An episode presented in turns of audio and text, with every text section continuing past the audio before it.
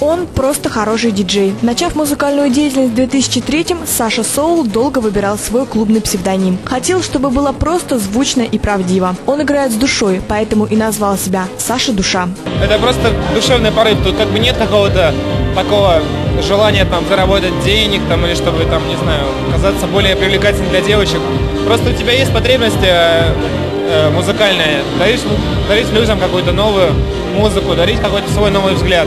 Поэтому ты это делаешь. Пять лет назад, когда только начинал играть, Саша Соул, сфера диджейнга была несколько другой. С высоты своего опыта он оценивает то, что происходит в клубной индустрии сейчас. Когда диджей э, должен был обязательно играть на виниле, то есть строго как бы.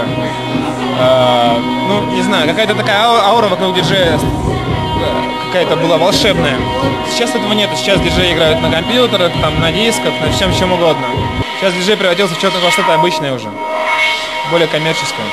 Диджеев очень много, просто как грязи, как собак нерезанных.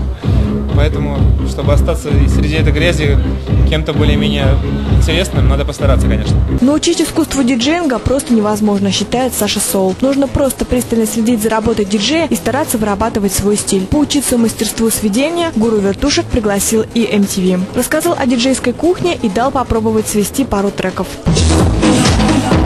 В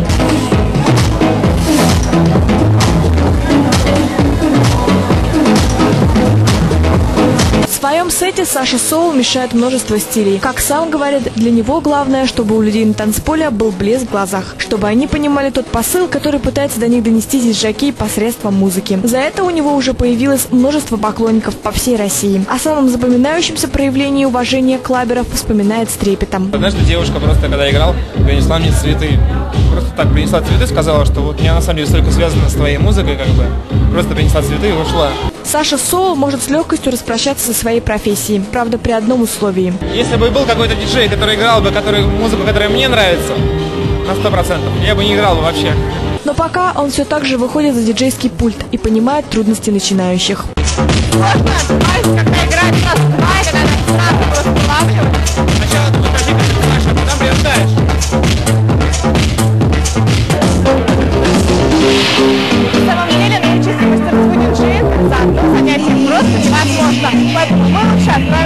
Vamos, Beto!